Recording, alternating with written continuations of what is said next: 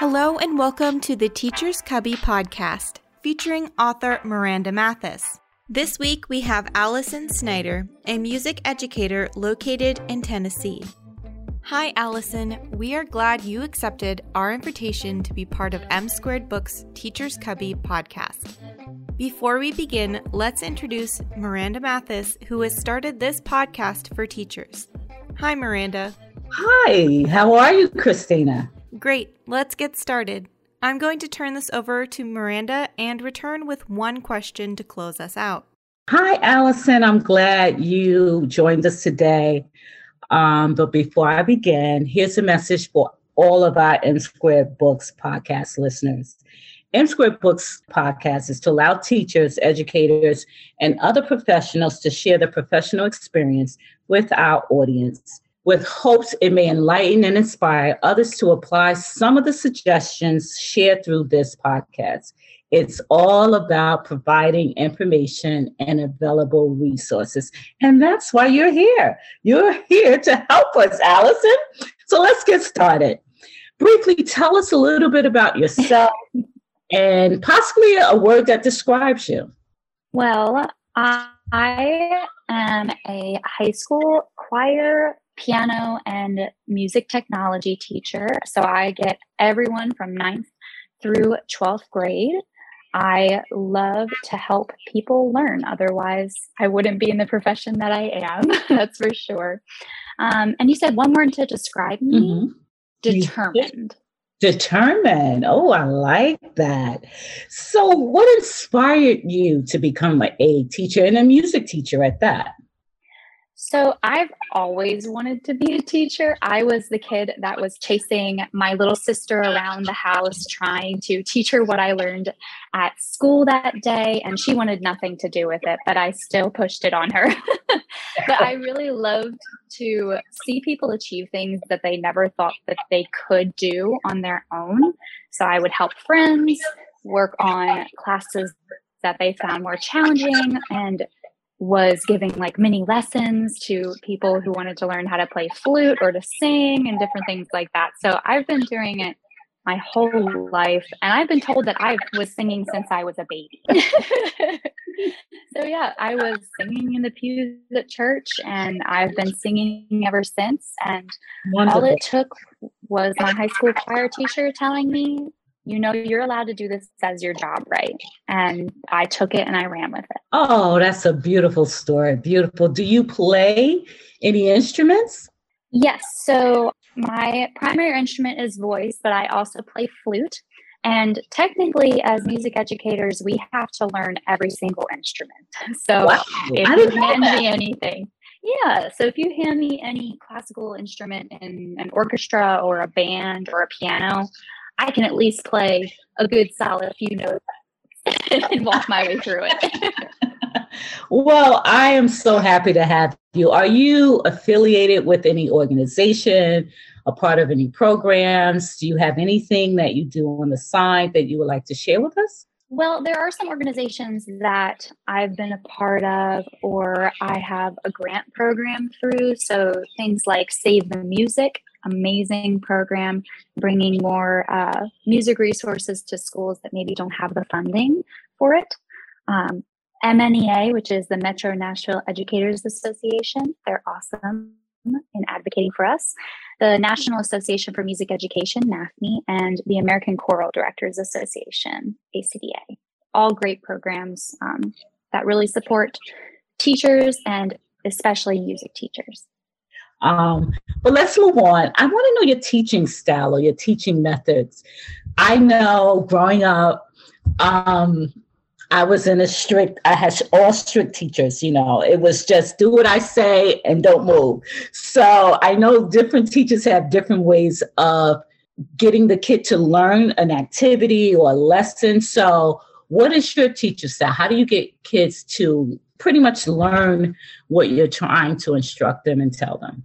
So, I have always been a firm believer that everyone learns things in different ways. And as I get to know my students better, I find how each of them learn best. And I teach and reteach and reteach and reteach the same topics, but in a multitude of different ways and different experiences to try to reach every single student, whether that be visually, auditory, kinesthetically. If I am not willing to teach in a multitude of different ways, I don't feel like I'm serving everybody that's in my classroom very well. Any experience that I can give them in different ways is how I find myself to be most successful. Do you believe that kids, every child is different in their learning? I think there are similarities between different students, but every student is unique. They're going to have their strengths, they're going to have their areas that they need some help in growing with. But every single student that comes in is their own unique person. And so how they learn and, and how they are as people are going to be different. Of course. I mean, look at us. We're all women, but we're very unique. You know, our features, the way we dress, the way we look. So we should expect that every child, even adult, they're not going to learn the same way. Like you said, um, I believe they're visual learners. I'm a visual person, but I'm also a thinker. So sometimes I have to actually read it and read it over again. So there's so many different ways to learn something. So I, am glad you pointed that out um, as far as your way of teaching, your method and style of teaching. Do you have any suggestions that you can get to help parents as well as other teachers push these push kids through testing, assignments, lessons, and lesson plans. I know you have lesson plans that you have to present, but do you have any tips or things that work for you that you think may work for another person? I always approach with love. I am the first to ask, How is your life going? How are things going? You don't have to tell me everything. And how can I help you outside of this room? Because you know, their piano class that day maybe isn't their priority in life. And I'm not going to sit there and judge them for that. How can I help them grow as a human and make sure that they're well cared for? So I, I always say approach with love, approach with love always. And then for teachers, I know a lot of us hit seasons of feeling burnt out and there's so many crazy different things. And I, I try to remember that I can't pour from an empty cup. I know that's such a cliche saying, but I can't pour from an empty cup. so I I try my hardest to when I come home that that time is time with my family, with my little baby, with my husband, with our dogs and and try to recharge and model that well for my students as well so they can grow up and take better care of mm-hmm. themselves as well as model that to my fellow teachers. So we all see like we have to take mm-hmm. care of ourselves. If we don't take care of ourselves we can't take care of anybody else either. Sure. so approach with love and you can't pour from an empty cup excellent answer. Excellent excellent answer. I i definitely agree with that. This last part i really want to connect with parents. So how do you connect with parents? Do you have any success stories? Because I know parents can come in and they have their th- their way of doing things or how you should teach your class sometimes. So, um, do you have anything that you do to connect with parents?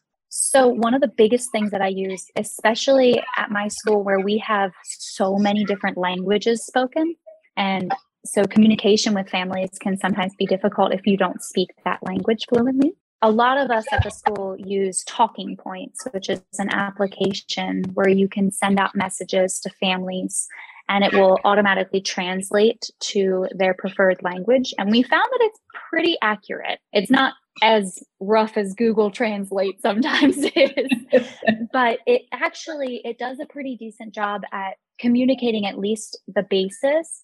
And I found that so many families really appreciate this because they feel like they haven't been able to connect with teachers when they don't always speak English as their first language. So I've sent out messages about, hey, our concert is coming up. We would love to see you there. Your student is going to be up there. They've been putting in tons of work and they come to the show and you can just see the excitement and joy in their faces when they see nice. their children on stage. Beautiful. and it's so great. And they'll come up after the concert and they're talking to me and they're like, I never knew my my child could sing. Wow. Or I never knew that choirs were like this or things like that. So Talking Points has been amazing and is a really good breaking down of that language barrier. Oh, excellent, excellent. Do you have any tips that can help parents um, with their kids prepare for like the morning class or um, prepare for a test? I know with my parents, especially my mom, because my dad was usually off to work, she made sure we had breakfast. she knew if I didn't have my cereal in the morning, I don't care who was speaking to me, you, you, you just wasn't getting through. So, is it something that a parent or any suggestion you have for a parent that you could say, okay, this is something you could do in the mornings or when they come home from school to help them thrive through their day? This is a hard one because I'm such a new mom. I feel like I'm figuring some Oh, see, you know, that's I'm glad you said that because people forget teachers are moms too. But you forget she she or he may have a child at home at the same grade level or you know so they may be going through the same thing that some of the parents yeah. I am so happy you said that. So, being a parent and a teacher, is it how do you deal with changing roles? You know, um, especially when you go home, you're you're taught all day, you dealt with kids all day, and now you have to go home to yours. so you never get a break. how do you how do you adjust? Honestly, my drive home, I have a about a 25 minute commute and it's beautiful because I have been listening to music and sounds and chaos, let's be honest, sometimes all day with these high schoolers. And I just drive home in silence. And that has been the best reset for me because I sit there and I just process what happened in the day and I go home and I get to just be mom. I don't have to be all of the different hats that I am at school. I'm not running around like crazy there. I just get to be mom and soak in every moment that I can when he's this little because he's not going to be this little forever. So I just remind myself that I'm mom here. This is my space to get to be mom, to get to be a wife, um, and just have that as this space. so you have a way of disconnecting, uh, uh putting things in se- separate. I want to say cabinets or boxes or areas. And what the, what is it? Decompartmentalizing in it when you can separate, and that's good because I know with the profession that I have, sometimes when I come home, I have to separate because it will affect your personal life if you don't. So I I agree with that. Whatever minute you have, that ride home may be it. So put on M Square Books podcast and listen to that because I'm sure there's something you can get out of it. But I like your suggestion. Whatever minute you have, take that minute so that when you're home, you're home. You're no longer a teacher. So that's wonderful. That's wonderful. Okay, let's go with this. How can parents support teachers? Like, what is it that they can do if a child is struggling um, or if a child is doing well? Do you have any tips for them? I always say reach out to us. We are so happy to hear from parents and see that they are a really solid part of their child's life and their education. And a great reminder is that there's one of us and so many students. And so we do our best to reach out to every single parent. Time's hard for us when we've got one of where we're pour into and your child is doing awesome and we want to acknowledge that but you want to just check in. We want to know that. That's great. Reach out to us. We're happy to walk alongside with any parent that reaches out to us to help their student and cheer them on or just celebrate what they're doing. Oh, that's wonderful because I'm sure teachers will hear from a parent if something's going wrong But I think what you're saying, besides that, it's just like working. You don't always want to hear from your boss when something is wrong. You want to get, hey, you're doing a good job, or hey, you know what? I like what you did the other day, Miranda. So kids want that too. Teachers want that even more because they have what 15 to 25 kids? And if they can at least get 10 parents to say you know what? You're doing a fine job with brian or J- jennifer or miranda you know miranda in your class. But they want to hear that because that encourages you. You know that makes you feel good about your day. And it also it, it, it, it gives you that inspiration to keep going. So I like that you said that, you know, Parents, if you're listening, reach out to your teachers. Not when your child is doing something wrong or didn't do well on a test or assignment, but it's nice for them to hear that they're doing a good job. Or thank you. Just thank them for taking care of your child while you're at work. You know, you need it when you're at your job. I need it when I'm at work. Teachers don't just have your child, but they have 24 other personalities that they have to adjust to throughout their day. So, in closing, I just want to say please be mindful that everything discussed in this podcast are the opinions and suggestions of our guests and shouldn't be taken as a method that works for every single student, teacher, or organization. This is solely our guest point of view or shared experiences with hopes that it can be used as the resource to move forward in your profession. Thank you so much for listening to the Teacher's Cubby. Thank you, Allison. I hope you come again and give us an update, maybe at the end of the year for the summer. And Tina, I turn this over to you. Back with what I promised one question. M Squared Books created the Teacher's Cubby to have professionals come together and share information, suggestions, and tips.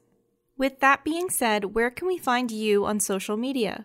Um, so I have a teaching Instagram that's musically Mrs. Snyder, and my choir itself has an Instagram as well, and that's HLHS Choirs. Thank you so much, Allison and Miranda, for enlightening us with your conversation. And thank you for listening. We will have all the links to Allison's social media and our resources in the episode notes. Teacher's Cubby features new episodes every last Thursday of the month, so be sure to click the follow button. You can find the M Squared Books podcast on Spotify, iHeartRadio, our website, msquaredbooks.com, and on YouTube at Miranda Mathis. If you desire to be part of our podcast, please email Miranda Mathis at msquaredbooks.com. And don't forget to follow us on Facebook, Instagram, and LinkedIn. Until next time, stay well and safe.